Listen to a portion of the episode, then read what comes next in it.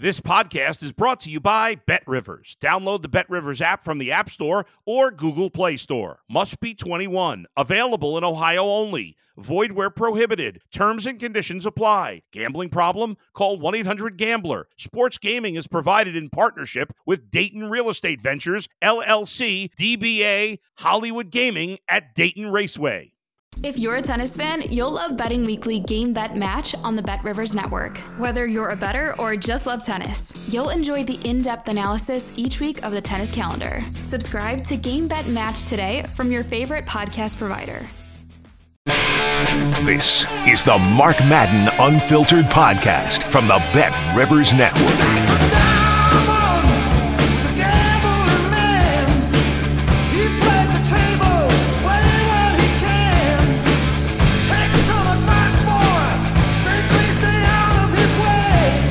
Welcome to another episode of the award-winning Mark Madden Podcast on the BetRivers Podcast Network. Always a pleasure to talk Pittsburgh sports. And joining me now to do just that is Tim Benz. Tim, uh, let's forget about Pittsburgh sports for just one second. Where does Succession rank among the top T V shows ever? Because I think some recent episodes have propelled it into that discussion. Just dramas, or we're mixing comedies into the boat? Uh, you can you can do both. Uh, I would have it at the bottom of the top ten, probably. Somewhere at the bottom of the top ten. For T V shows, period. For T V shows, period, yeah. Breaking Bad is my number one, and then everything. Breaking Bad and Better Call Saul, which I see as a group entry.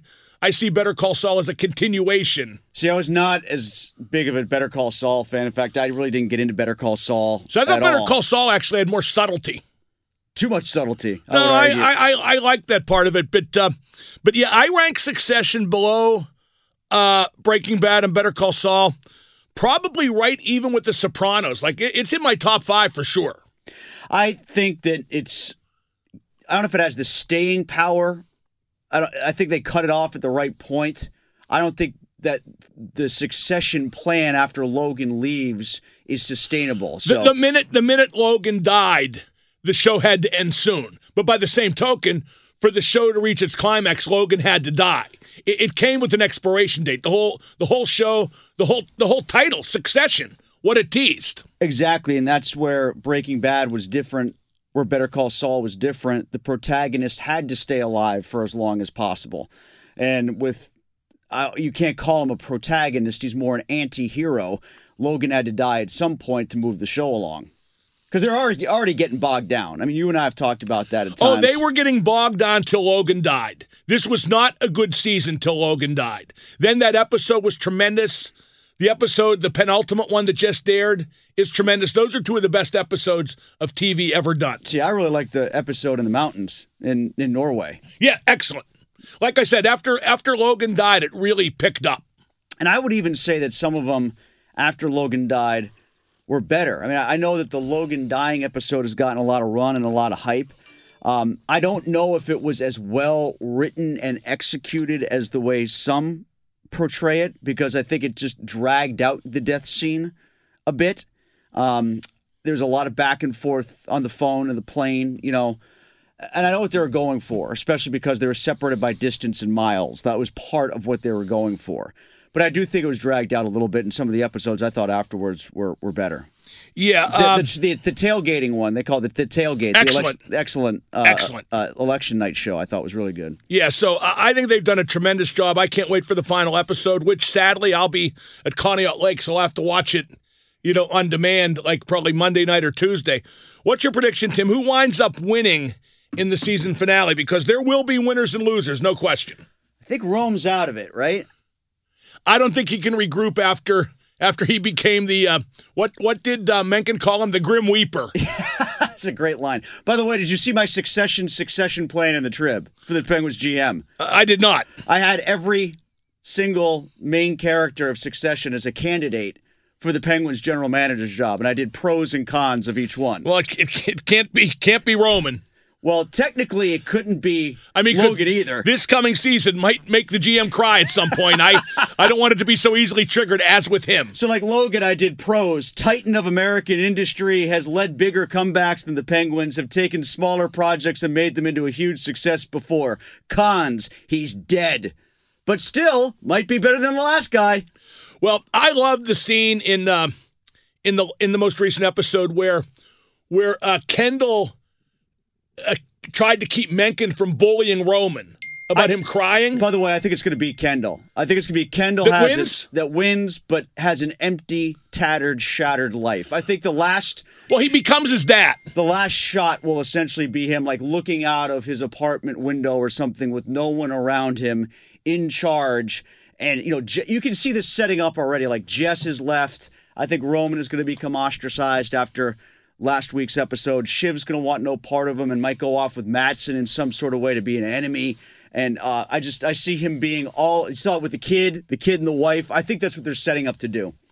Um, yeah, where Kendall basically becomes Logan. And has nothing. Okay, I'm rooting for Tom and Greg. I'm trying to figure out a way how they can pull that off. Well, because because uh, Madsen kind of warmed up to, to, to Greg perversely well, he after wants, initially hating him. He wants Greg to be his piss boy the same way he is now for Tom, but in more of a druggy way. Right, right. A druggy party way. Or maybe Tom becomes the guy and Greg just comes along again as the piss boy. That could be it. He could be a piss boy for both of them. Yeah, I mean, it, there's so many possibilities. There's your spinoff right there if you want a Succession spinoff. I, don't, I, I think those characters are actually too one-dimensional. But, uh, but yeah, I mean, Logan becoming, uh, excuse me, Kendall becoming Logan, that's the betting favorite, I would say. Uh, let's move on to the Penguins G M thing. We know it won't be Logan because he's dead. Uh, Uh, the Penguins G M situation is going to get settled real soon. If it's Kyle Dubas, as looks the case, is that a good thing? If he's into it, you know, if if that was all a show, you know, if the crocodile tears in Toronto were just that to make it look like he wanted to stay and, you know, he was sort of playing to the media and was... I, I don't think he wanted to deal with the aftermath of saying, I might go somewhere else. I don't think he wanted to answer questions about that then and there. It's a tough job for him. So he said Toronto or nothing. Yeah, I mean, I, it's a tough job for him to take because he's looking for a rebound, and this is not a real great rebound gig. Um, oh, no, it's a rotten gig, unless he's allowed to do whatever he wants. If he can put his plan in, Jesus, I never get I never get texts at all. And now I'm getting a million Kyle of Dubas. Them.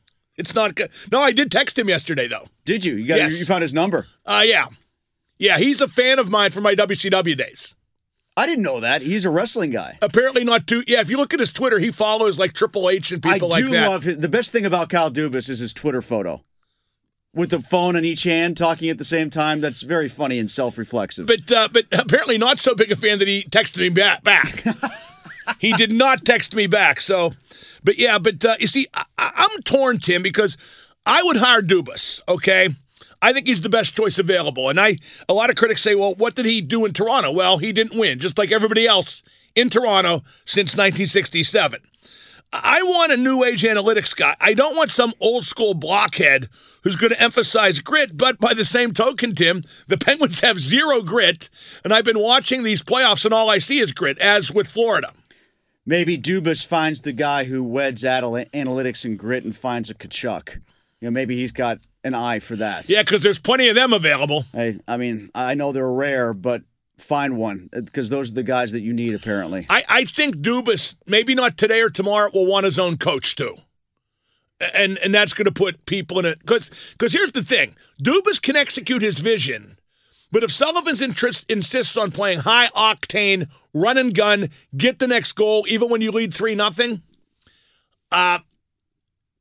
maybe Dubas can go that direction then and actually find guys who can play it, like Rutherford did in fifteen, well, back half of fifteen, yeah, but the single seventeen. Biggest problem, Tim, about anything, and in particular that, you can't get rid of Granlund, Petrie, Rutta, and Carter. You're stuck with them. You needed to put youth and energy around the core three. The prior administrations did not, and now Dubas is stuck with what he's stuck with. And there's no Connor Bedard this year to chase for teams to want to tank. So taking on bad contracts for teams that are dunking on themselves to try to get far down in the draft lottery, that's not going to be as readily available. Um, and, you know, Dubas has done that in the past with teams that have been looking to take on bad contracts. He's, he's swung trades like that. Uh, the Penguins have tried to swing trades like that. Sometimes they have, but that's that's a tough thing to do right now. Well, again, it's a tough job because I don't see any old guys winning in the playoffs. I don't see finesse teams winning in the playoffs. Right. I think the, I mean, and it's not the fault of Crosby, Letang, and Malkin. As I said a few moments ago, they needed better and younger and more energetic assembled around them. But but the fact is, at some point, those guys hit a wall, too. Yeah, they hit a wall in late March and early April, like the last month of the season. Um, they've hit a wall in the playoffs the last four years. So I do think the finessey, skillsy, analytics hex that's being talked about over the playoffs this year was applicable to the Penguins in each of the last four postseasons. Like, the Stars haven't scored all that much in each of the last four postseasons. Sid did before the concussion against the Rangers. I get it, but... Um, that was only a couple-game thing before he got hurt, and he got hurt because of the style of the playoffs. Do you think the Penguins are fixable to make the playoffs next year? No, because I think the other teams behind them, you know, from Detroit, ten, Ottawa, Buffalo. I think those teams are getting better. And I, I don't do think too. The Penguins are. And then it's a matter and of... And I what, don't think the teams above the Penguins are necessarily getting worse. And the uh, the Panthers, who they were obviously contending with all year, have found themselves. Well, they're going to be a juggernaut next year. They needed a year to find themselves, although... They needed I, like half a year to find themselves. I don't know if you can count on Bob in the long term. Like, you know, maybe Boston comes back to the pack, but not so much. I think Tampa's coming back to the pack, but not to the point that they're going to be behind the Penguins. They're not going to slide b- behind the Penguins. You know, the Rangers might have screwed themselves up. Um, but, you know, the Caps are in it just as much as the Penguins are. The Caps aren't in it just as much as the Penguins aren't. Like, there's no, there's no clear-cut path mark for them to weave their way back into the top eight. Rossi and Yohe did that very revealing article at The Athletic. And uh, for one thing, e- even though I think they're buffoons who made a lot of terrible decisions. Rossi and Yohe, I agree. Uh, no, uh, Hextall and Burke. I think that uh, that they were victims of a bait and switch. That, that, the, the, that when Morehouse was in charge, he wanted them to disassemble the big three under Lemieux's ownership. And, and then when F S G took over, it was keep the stars. Their job description got totally changed, and don't get me wrong, I don't think they could have executed the original plan uh, to to a great degree of effectiveness, but but the job description did change. Does that sort of clue you in or clue us in all the way back to when Rutherford left? Is that was that the genesis of Rutherford leaving? Uh, no, I think the genesis of Rutherford leaving was he just didn't get along with Morehouse after a while. And he got tired of dealing with them. I think that's basically... But what were they fighting over? Were they fighting over this? Were they fighting over this plan to how to disassemble the core three? That, that I, you always hear that Jim wanted to trade Letang and Morehouse didn't, but that goes against the grain of, you know, Morehouse wanting to disassemble the big three. That's what I'm saying. Like, you know, was I think that... it was more day-to-day irritation. Okay. I don't think there was any, you know, grand picture as to why Jim left. And, you know, nothing he said since indicates... That, that there was. Uh, how about that angle to the story where Rossi and Yohe were talking about how Morehouse had it in his mind's eye that he could sell a sale off of the two, maybe two of the three core three, keeping Sid and getting rid of the right, other two, by right. way of making it look like Burke and Hextall were rubber stamped Lemieux guys. Like that was his that was his plan, right? Like that's what the story said, was to make it look like Lemieux signed off on those two, sprinkled the Lemieux pixie dust on him, and what they think that should go. Yeah, I don't know if Mario would have wanted that. That that doesn't strike me as something he'd be crazy about. I didn't, not that I didn't buy what those guys wrote. I didn't buy that it could have been executed, and maybe that's why Morehouse is with the Steelers today. Well, here's something I came away... Would you from, agree with that? Or? Uh, I think Morehouse is with the Steelers because he, he'll do a great job getting them a new stadium. You know, I, I think that's why he's there. Um... As one thing, another thing I took away from the story, too, there's too many people whose approval is sought when decisions are made. Like Sullivan's and Crosby's? Well, yeah. Not, I mean, not, you know, like how will the fans feel, too? And I think to a lesser extent, Letang and Malkin. You know what I mean? It just, like, you need a G M with a vision and tells the coach what to do with the talent he's supplied with. Well, they had the opportunity. I mean, like, this is the most frustrating part about talking about this whole thing is that it, It was right there and obvious to keep Sid, let the other guys go, take the money that you would have spent on them. Don't keep Russ, don't keep Raquel either, and just start the rebuild then. It was right there if you wanted to do it. But Sid doesn't want that. But Sid Sullivan doesn't want that. They didn't want it, so they decided to stick with it. Well, this is what you got. Like I just, I have no pity for the situation you that they're in. You got what you asked for, and it's not working. And it hadn't okay. worked for four years before. Well, they haven't won a playoff series since twenty eighteen, and everybody hates me for saying this, but that's when they should have traded Malkin. You could have got a king's ransom from a team like Florida for Malkin and started a youthful rebuild around Sid without the team declining much in the immediacy. Yeah, you know, it's not like, I mean, maybe Penguins fans can't remember what this looked like, but Steelers fans can. It's like, you know, it was the willful decline that was the nineteen eighties for the Steelers, the Steel Curtain, because they got so heartbroken over Franco leaving.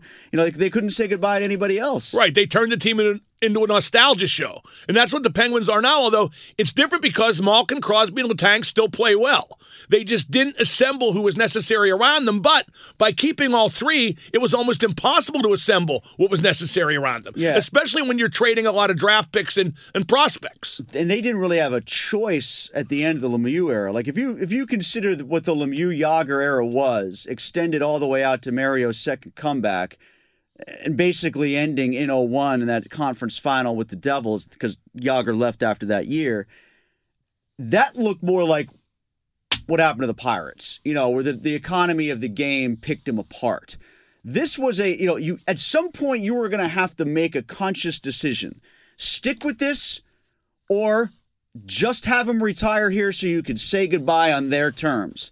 They chose that second path, and that's why I don't know why a G M would want to come in, because now it's just up to those guys when they want to retire. Well, money. And it's, you know, one of only thirty-two jobs. And uh, F S G really backs its executives. So Dubas might feel he'd get, you know, A, big money, B, total control, C, a long run to see the process through. Uh, that's why I could see him taking this job under those terms with this employer. One thing I wonder about Dubas and Sullivan, like, I don't know if they know each other, how well they know each other. I do know that Sullivan knows and likes Greeley, another candidate that's been bandied around. If Dubas isn't Greeley, and Greeley could have been, like, ostensibly an extension of Sullivan's wants, I wonder how that's going to go over with Sullivan. Doesn't matter at this point. He hasn't won a playoff series since twenty eighteen. It shouldn't, but like you just said, I don't think if, if they hire Dubas, it won't. Okay, I'm I'm dying to be a fly on the wall for that. I'd love to hear it. Yep, yep. But uh, but I, I think hiring Dubas indicates uh, a, a turnover in the approach. I mean, this whole thing with the not that he'll get rid of the old guys, but just, you know, I, I think you have a guy running the show who's actually running the show. Yeah, and Sullivan. You know, we talked about this during the last podcast. I mentioned it while I was in for you on Tuesday. This whole thing about his A H L action plan, you know, as it was talked about, that he's got the hammer with decisions right That's now. That's just talk, blah, blah, blah. What A H L action plan? You can't polish excrement. You can't, but you had excrement at the N H L level, too. He should look at, in the mirror when it comes to criticizing what's down there, because you chase a guy like Philip Hallander back to Finland because he feels permanently blocked playing in Pittsburgh. And, uh... Not Blomqvist, the other uh, the other goalie that went back to Sweden, but too. The big deal is Hallander. Hallander, Hallander, yeah. Hallander should have been on the team last year, period. Sure he should have. Instead of some old bastard. And maybe Gruden should have gotten more than three games, and Nylander probably should well, have gotten more than that, three games. More, not only more than three games, and more than three minutes per game. And Captain America, Drew O'Connor, should have been doing a little bit more, too. Although Nylander had some decent minutes. He was in the top six for a while, but you know he went right back down to the bottom six. I, you know, it just, I don't know. It It... I think Sullivan's time here is basically up, but he's going to be here for a while. I agree, and he keeps getting more power. We'll see about that. If Dubas gets hired, that's, I think, the end of that. I, I really do. How do you think Dubas wants to play, and how do you think that's going to mesh with what Sullivan's desires are? I don't know. I don't know.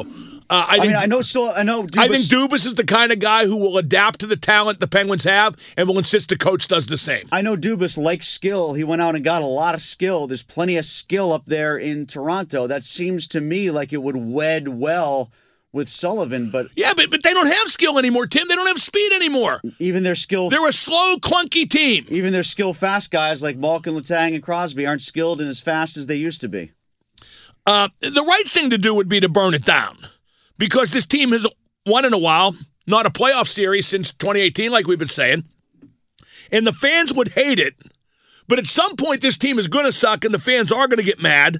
You know, it's just getting kicked down the road. Uh, but the point is you can't burn it down because of the no movement causes. There's too much asbestos in the building. I, I would I would trade Gensel. Gensel has a twelve-team you can't trade me there cause. I'd trade him just to, just to get things moving in a different direction. But that'll be the test. If Dubas trades Gensel, you know he's in charge because Sid and Sullivan won't like it.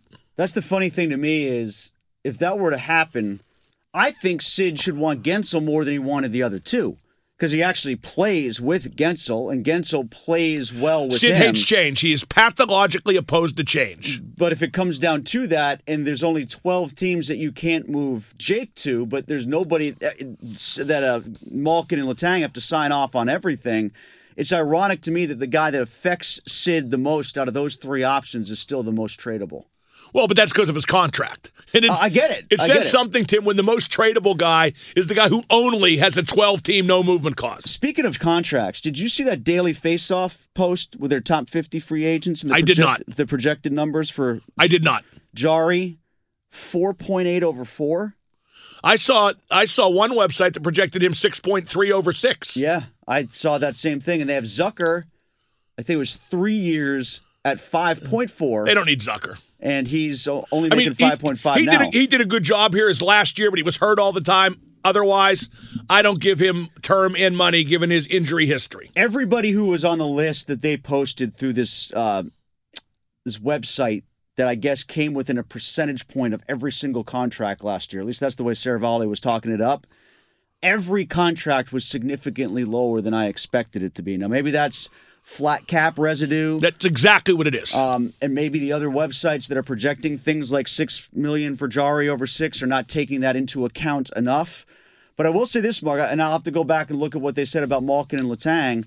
A lot of us, uh, myself included, didn't think that the Penguins would be able to retain as many guys as they did because none of us assumed that they'd play out those aging guys with contracts that long. Um, you know, maybe there's there's something within the industry that's a similar blip this year that'll deflate the contracts where you don't have to extend them that deep, but at the same time, keep the cap numbers low.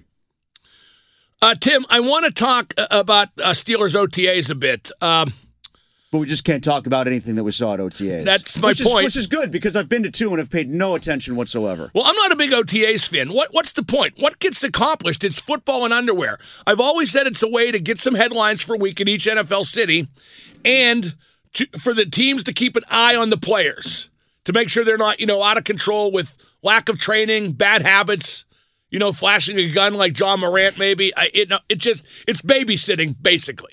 What you get out of it is headlines, and sometimes you get things like I got today from George Pickens that I wrote about today, which is, you know, the corroboration, at least from this team, um, of what our eyes should have told us the whole time, which is for as much talk as there might be about the Steelers opening things up and having a more explosive offense, they might try to be more explosive, but the whole genesis of everything they're going to do is still try to dominate on first down and try to be explosive on second and three. Like, that's still their mentality, and now more than ever.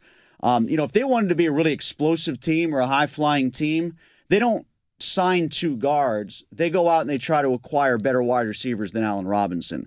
They don't draft Darnell Washington in the fourth round. They draft Michael Mayer in the second round. Oh, they still believe in running the ball, possessing the ball, controlling the clock, and playing defense. They act like it's the seventies. They want to... And, and you know what that will do, Tim? And I've said this many times. It's been borne out the last couple of years, too. They will beat bummy teams with bummy quarterbacks, you know, nine out of ten times using that philosophy. They won't outscore Joe Burrow ever, except they did once last year, but that's because the, well, the long Burrow, snapper well, got hurt. Yeah, and Joe Burrow outscored Joe Burrow because seven of those points were on defense. Right. You got to remember that as well, right, on the pick six. But you know, like Mason Cole is a good guy to talk to. Like he, he's pretty frank and kind of good when it comes to X's and O's too. Was talking about the the biggest thing about them doing better on first and second down is when they try to get those third down conversions and they're constantly throwing the ball short of the sticks and Deontay Johnson is running backwards to try to create angles for himself. You know, if they do what they're planning to do this year, the defenses will be backed off more so they don't finish as far behind the pack when it comes to re- yards after the catch. You know, they were relying on yards after the catch last year, and they were in the bottom third of the league. So, you know, like that's that's a big thing for them. They, they've just got to dominate on first down. Yeah, I'm easier. just not sure. Like, again, what you're saying is true, and it's very insightful. I'm just not sure it's a topic in, in May. You know, no, I mean, like the story I wrote I today. I mean, we keep we keep talking the same stuff in May and writing the same stuff in May. We'll do it again in June and July and in August, right. over and over until the season starts, just like we did oversaturating with the draft. And you know what? Whose fault that is, right?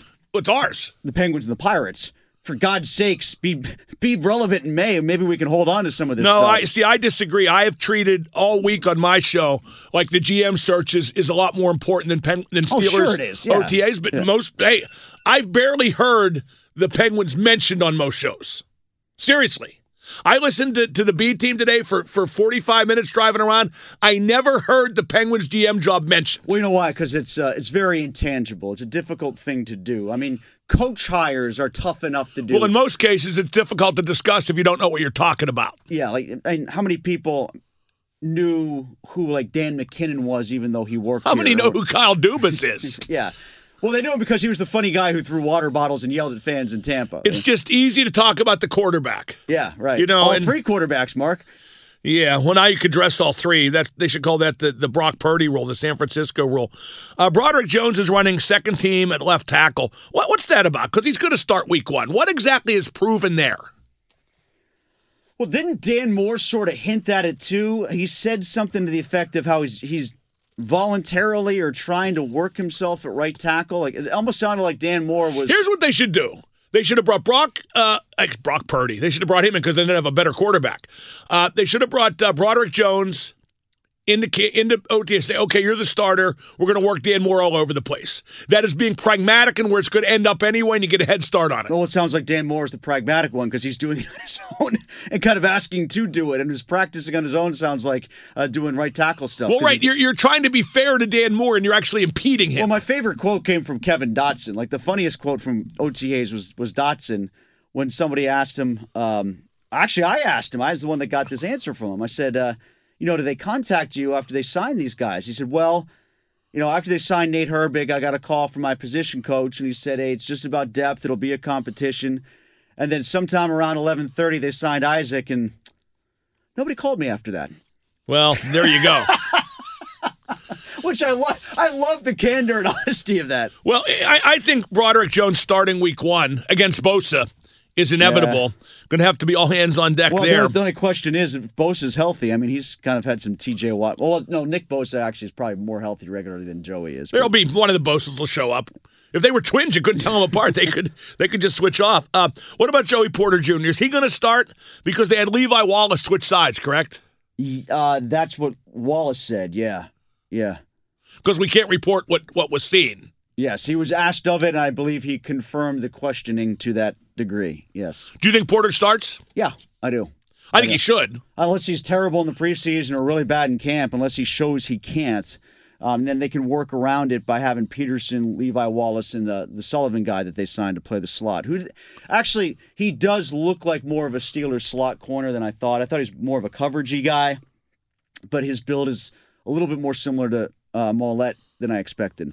Pickett at about twelve or thirteen pounds. What's that do? What are the pros and cons there? Yeah, I don't know if thirteen pounds um, prevents you from getting a concussion when you land in the back of your head. Yeah, it just doesn't. It sounded like a bunch of crap on his part. I, I thought... You know, I think he was eating Doritos. He was... Like Troy Polamalu did in the offseason. For a I, week, just one week. That's right, and one uh, giant pizza every night. Um, the one thing he said about it where he thinks it could tangibly come into play was, this sounds like they want to do some Jalen Hurts stuff. Like they, they ran the Q B sneak pretty well last year. Um, just kind of... preparing himself for when he wants to lower the shoulder at the goal line. I think line. It's a decent idea. Yeah. To add that to the playbook. And if it's not, we can have another thing to blame Canada for. Uh, Tim, the talk of the town uh, was that Ben Roethlisberger said he was rooting against Pickett initially at the start of Pickett's tenure. It was weird for Ben to say that, especially directly to Pickett, him sitting there on Ben's podcast, and Pickett giggling. He was giggling, Tim. But we know how Ben is. Ben loves to be magnanimous or come off as magnanimous. It's all, you know, every time they would lose, he'd go out and throw. Yeah, because if you saw this written in black and white, it would not come off as magnanimous. Right, but the dynamic of him sitting there and turning right to him and looking him deeply in the eyes, I didn't know this romance was coming kind of thing, you know. But Ben has done this for twenty years, where it's like, I will tack myself to the cross and I will make myself look good by talking about how bad I am. You know, I, I threw for four hundred sixty-eight yards, five touchdowns, and one interception that was batted. But that batted ball, I should have gotten more arc on it. And like, it's great because it makes him interesting. That's another thing I said, too, is like, you know, people are like, why doesn't he just shut up and go away? Well, the last guy who shut up and went away immediately after he retired was Troy Polamalu. And all we did was wring our hands and say, why isn't Troy around the team more? So, like, if Ben was... Like, like, if it, like it matters, like, anybody's around the team more. Let's be honest. What Ben said didn't matter at all about anything. It's just interesting. And if he if it did matter and it did bother Pickett, then Pickett shouldn't be the quarterback of your football team. Right. And and he didn't seem the least bit bothered by it. I'm not saying that he was. I'm just saying... That if it's that if, if you've got the kind of personality like something like that would bother you, you don't want that guy. That's Derek Carr kind of stuff is what that is. In that vein, uh, Dan Orlovsky said on E S P N that Trubisky and Pickett are basically the same quarterback with the same flaws. You buying it? No, no. I, I think Pickett actually has a better head for the game than Trubisky does. I think Pickett's more mobile, too. Not a lot more mobile, but more mobile. Well, I don't know about that, actually. I really? Think, I think Trubisky's very mobile, but I think he hid that from all of us because he was so paranoid about getting himself hurt in the first four weeks that if he got outside of the pocket, he might not see the field again. They were just looking for an excuse to put Pickett in anyway. Uh, Tr- Trubisky's a very athletic guy. Finally, Tim, uh, the Steelers signed Marcus Golden, ex of Atlanta, to be the number three edge rusher. That seems a pretty good get. I mean, he was... real good a couple seasons ago. I think eleven sacks, just a couple sacks last year. But uh, but I think as a number three, and they need a number three, because I think Watt's going to miss, you know, three, four games at least. And and maybe Highsmith's due to miss a few too, you know. Um, I think with Golden, he's bigger than Malik Reed, and that is very important. Reed just wasn't big enough. And hopefully he's never viewed himself as a big enough star that he can have the issues that Ingram had here, where he felt like he should have been promised more. Would you give Highsmith a new deal? I wouldn't give him a deal like what some edge rushers are getting. I I kind of depressed the market on yeah, him. Yeah, I'm not going to give him a number one edge rusher deal when he's number two edge rusher. Right. Okay, and, and like I'm not putting up with any hold-in stuff if he does that at camp. I'm saying get out there to work. We'll we'll talk about it, but you're not going to pull that stuff. You're not T J Watt. See, that was the problem, Tim. Who was the first hold-in? Um... Well, Cam kind of did it, right? Yeah. Cam kind of did it. And there, was there anybody before? My my point is, is that... Oh, uh, Hines. Didn't Hines do it for a little while? That's a long... Yeah, I mean, maybe that's so long ago. And then, but, and then he did hold but out. But the point but, is, that shouldn't be, you know, what every guy who wants a new contract does. Alex Highsmith isn't good enough to do it. Yeah, the, it got the most attention with Watt, and it just blew up from there. Now everybody does it. Not just with the Steelers, but everybody. Well, if I don't get what I want for this podcast, I'm going to, I don't know, how, how do you hold well, in? You just kind of send them thirty minutes of dead air. I just Here, won't, I just, I'm just not speaking. I just won't talk as much. That's Tim Benz. I'm Mark Madden. This is the Bet Rivers Podcast Network. Bet now from anywhere. Catch new episodes of Mark Madden Unfiltered every week. Available on the Bet Rivers Network, bet rivers dot com, and wherever you find your podcasts.